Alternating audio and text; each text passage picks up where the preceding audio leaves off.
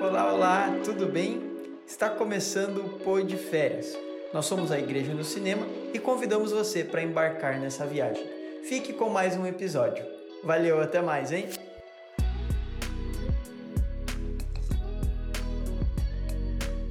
Fala, fala galera, beleza? Como que tá sendo as suas férias? Tá tudo bem? Aqui quem fala é o Gabriel Estevão é, e eu vou falar um pouquinho com vocês sobre criatividade e sobre o Deus criativo. Eu trabalho com design há alguns anos e também já lecionei algumas aulas de arte e cultura, já estudei história da arte e já estudei um pouco sobre a cultura moderna e todos esses processos artísticos que nós passamos durante os períodos históricos da nossa vida.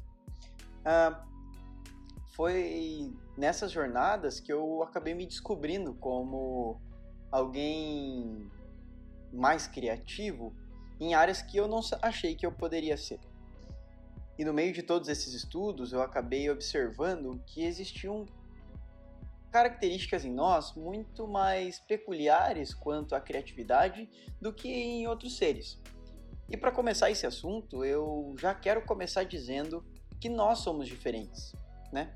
Nós como seres humanos somos diferentes dos animais, por exemplo. O nosso objetivo, a nossa vida, é, ela é rodeada de complexidade e caos? É uma vida onde, que, onde nós percebemos que não há de certa forma é, ou por muitas vezes uma organização primária das coisas. Parece que de alguma forma nós seres humanos temos a capacidade de organizar as coisas.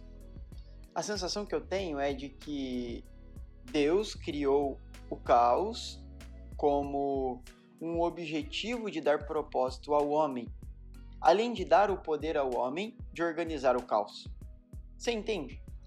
Entende que parece que existem algumas situações que só o homem que entendeu a ciência da psicologia, da terapia, das, do análise comportamental e emocional das pessoas tem a capacidade de organizar o caos. E a mesma coisa acontece na música, a mesma coisa acontece na pintura e na dança.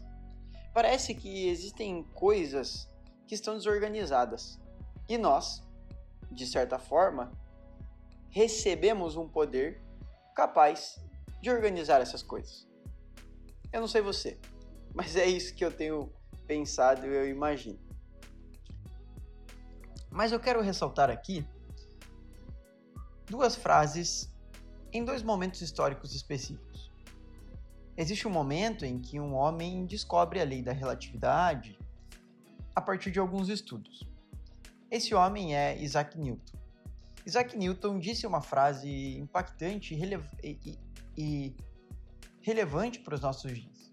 Além de reveladora, ele disse certa vez: Eu cheguei mais longe por estar em ombros de gigantes. Claro que essa citação simplificada é um jeito de explicar algum pensamento que ele tinha. Quando eu observo esse homem e observo algumas outras frases dele, como ah, o conhecimento é como o mar e eu tenho apenas me debruçado sobre uma gota do oceano. Isso me faz observar que esse homem com grande conhecimento científico e de revelação científica para a humanidade se colocou num lugar de humildade a, a se submeter a um conhecimento externo a ele, seja de outros homens, seja da natureza e seja de algo muito maior do que a natureza. Quando eu observo, por exemplo, o Homem Vitruviano, que é um outro momento histórico desenhado no Diário de Da Vinci, e, essa frase acompanhando esse desenho, o homem vitruviano é a expressão do homem que toca o céu e a terra, que toca os quatro cantos do mundo, em um momento histórico do Renascimento em que o humanismo era o conceito filosófico por trás desse período, lembrando que o humanismo era o homem no centro do universo, Da Vinci apresenta esse homem que se vê grande quando em encontro com o divino possui o poder de compartilhar do conhecimento.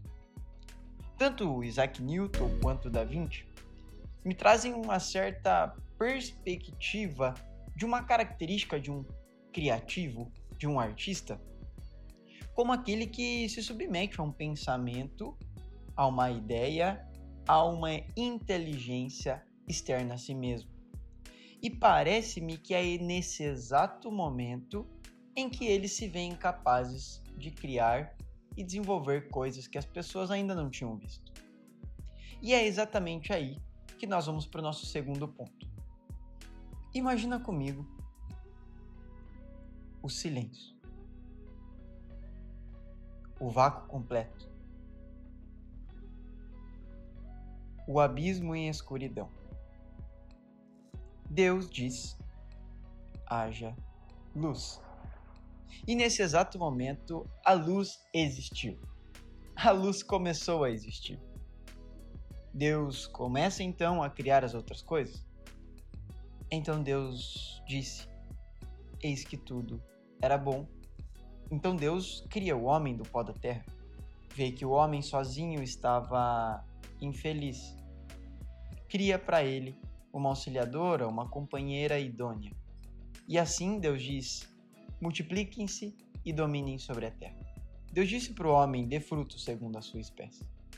E o ponto para mim mais interessante dessa desse nosso desse assunto sobre a criação é porque como Da Vinci, como Newton, eu me vejo na disponibilidade de retornar ao início das coisas para descobrir o que significa ser um criativo nos meus dias atuais. Quando eu observo Deus criando todas as coisas, Deus habitava na escuridão. Deus estava em silêncio. Nós não sabíamos o que estava acontecendo antes da criação do que nós chamamos de realidade. Mas nós sabemos que Deus era completo em sua totalidade. E em nenhum momento da Bíblia ela vai dizer que Deus cria o homem por uma necessidade dele. Mas exatamente o contrário. Por Deus ser tão completo, existe um objetivo em criar o homem. E Deus cria o homem. Deus faz ele da matéria da terra.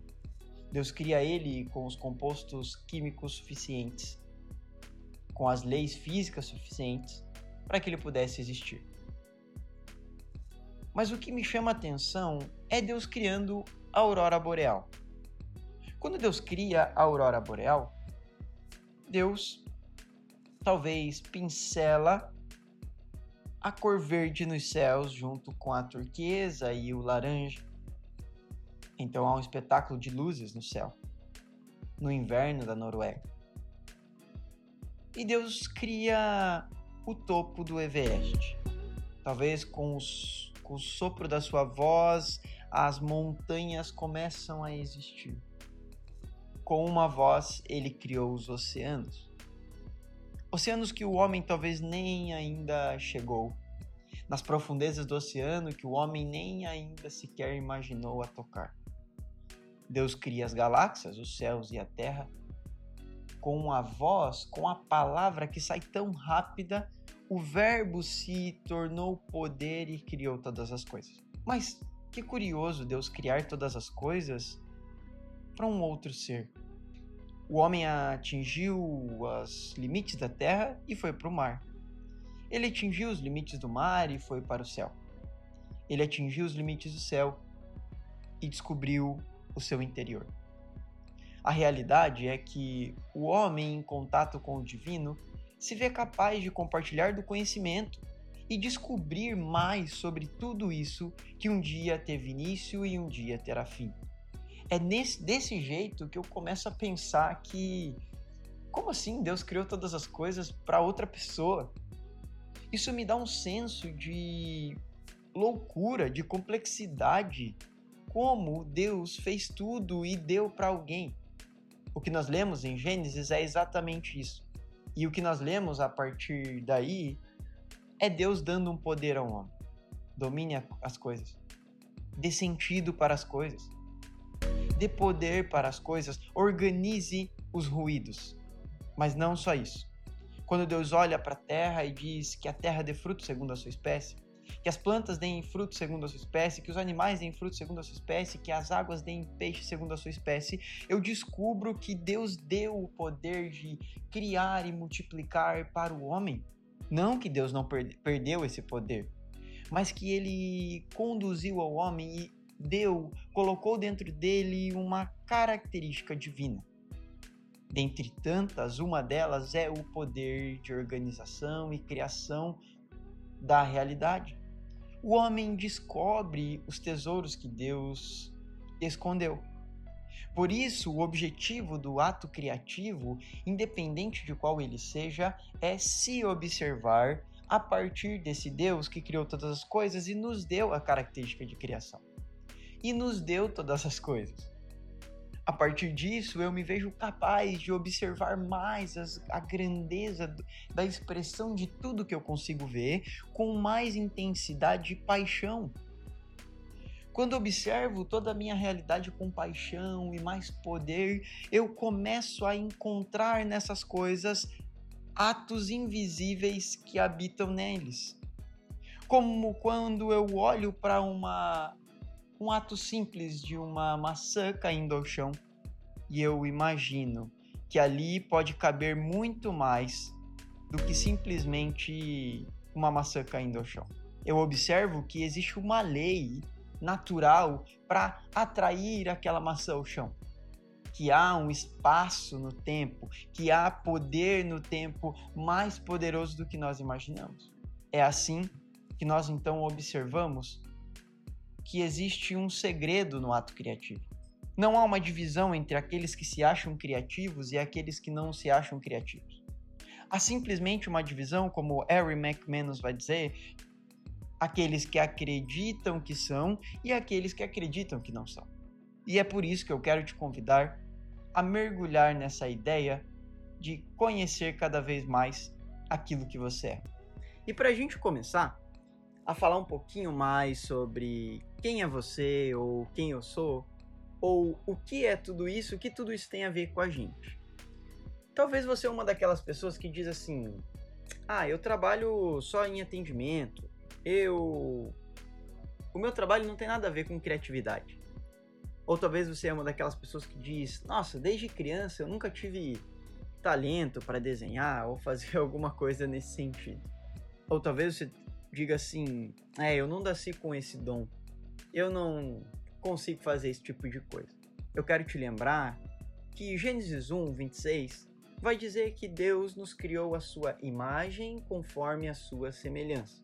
A questão é que essa parte de Gênesis, como a gente leu no início, é a ideia de que Deus nos criou com algumas características divinas.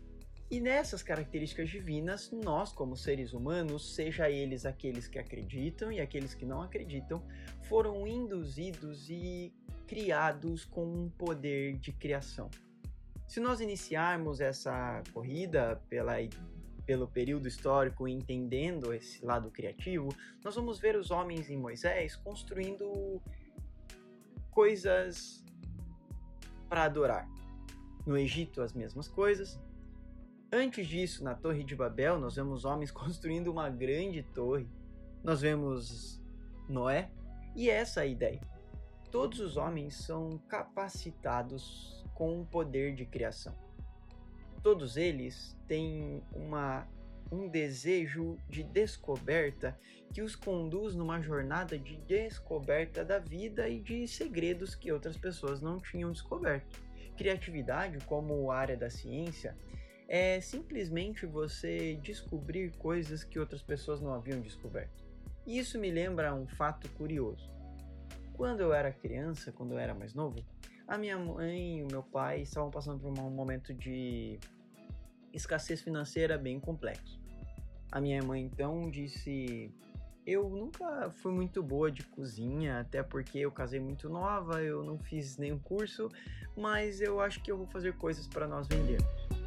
Então ela pediu para Deus, ela disse que fez uma oração em frente ao fogão e pediu: Espírito Santo, por favor, me ajude a cozinhar alguma coisa que eu possa vender. como um tipo de mágica, ela simplesmente começou a aprender a fazer bombons e ela sustentou a casa por mais de 10 anos com isso. Esse é o segredo de um simples sinal que há dentro da gente. Um detalhe que às vezes fica despercebido quanto a tantas preocupações e distrações no nosso dia a dia. Nós passamos pela vida e às vezes não percebemos que existem características e detalhes em nós que precisam ser reconhecidos. E para isso eu vou trazer as frases de um livro que eu li há algum tempo atrás, que eu recomendo para vocês, que se chama A Alma Artesã, o livro de Erin McManus. E nesse livro, algumas frases me chamaram a atenção. A primeira é: Uma alma livre e viva é uma alma que cria. Precisamos não apenas de uma visão de Deus, mas de uma nova visão de nós mesmos. É preciso coragem não apenas para aceitar nossas limitações, mas também para abraçar o nosso potencial. Negar a nossa natureza criativa é escolher uma vida em que somos menos e, portanto, somos responsáveis por menos.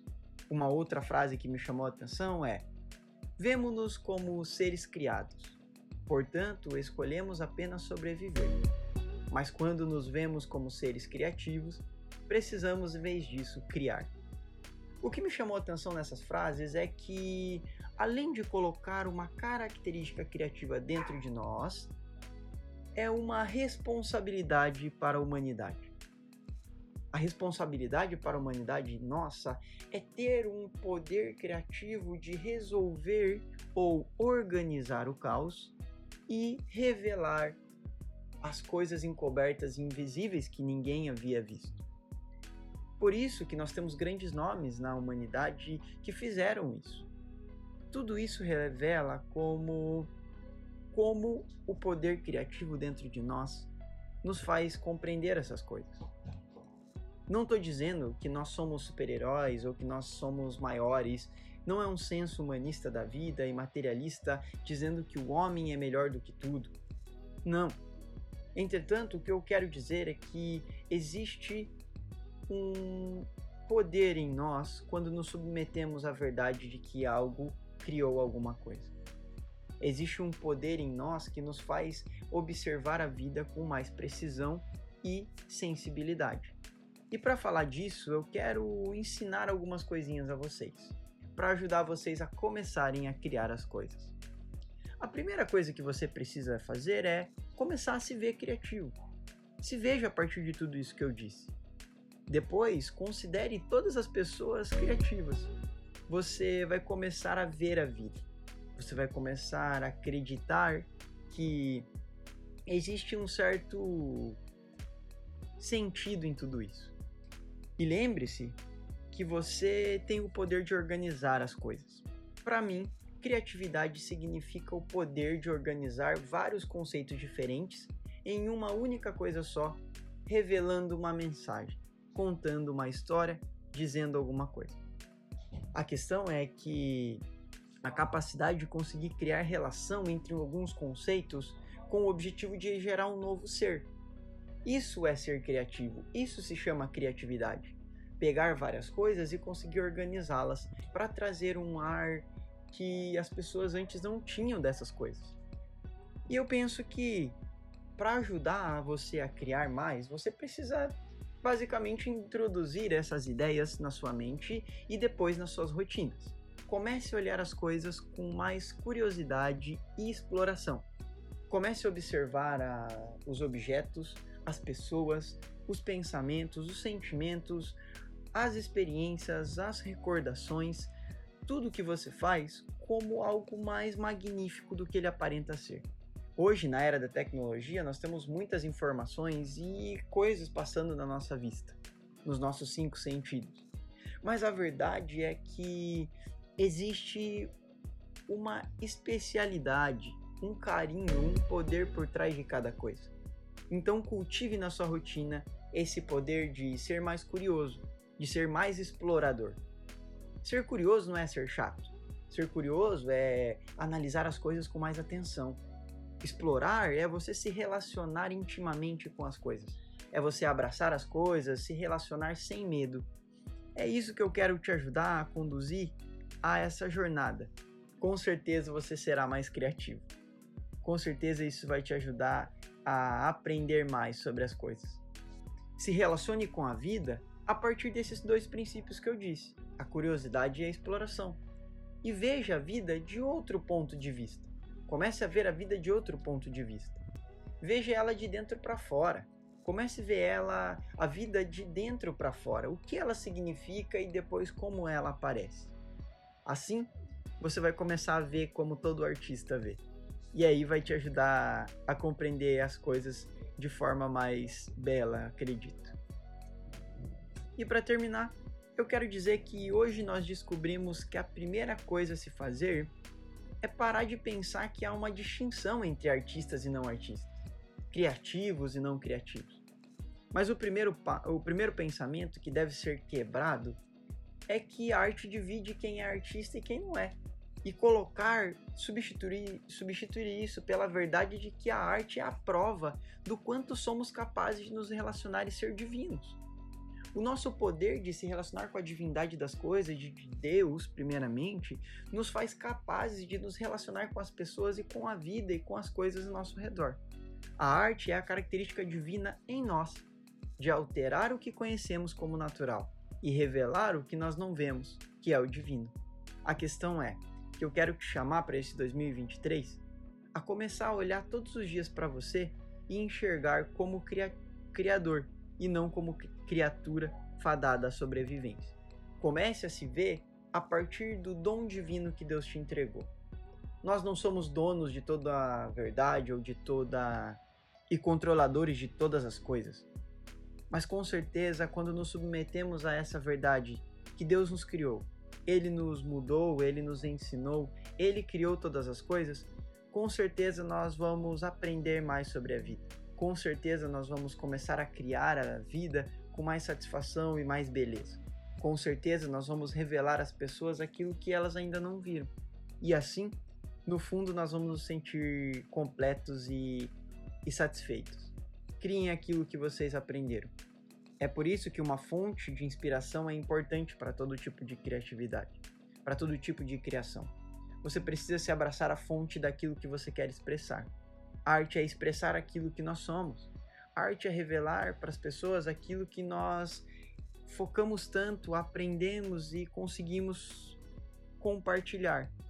Se relaciona com uma fonte criativa, Deus aprenda que há um ato criativo dentro de você, um poder criativo de organizar o caos. Depois disso, eu diria: se relacione com curiosidade e mais exploração às coisas. Observe o mundo pela ótica da divindade. Observe o mundo com mais intensidade e poder. E depois, saiba que toda a arte que nós criamos não é para nós mesmos, mas são para as outras pessoas. Seguindo assim, o maior exemplo de criação, que é o de Deus. Que tudo o que ele fez foi para presentear a humanidade e o homem. Claro que seguindo a ordem do roteiro magnífico do livro que ele tem escrito, do início dos tempos até os dias de hoje. Obrigado, espero que o seu ano seja cheio de maravilhas e cheio de criatividade. Nós da Igreja no Cinema te mandamos um abraço. Tchau, tchau. Valeu, gente.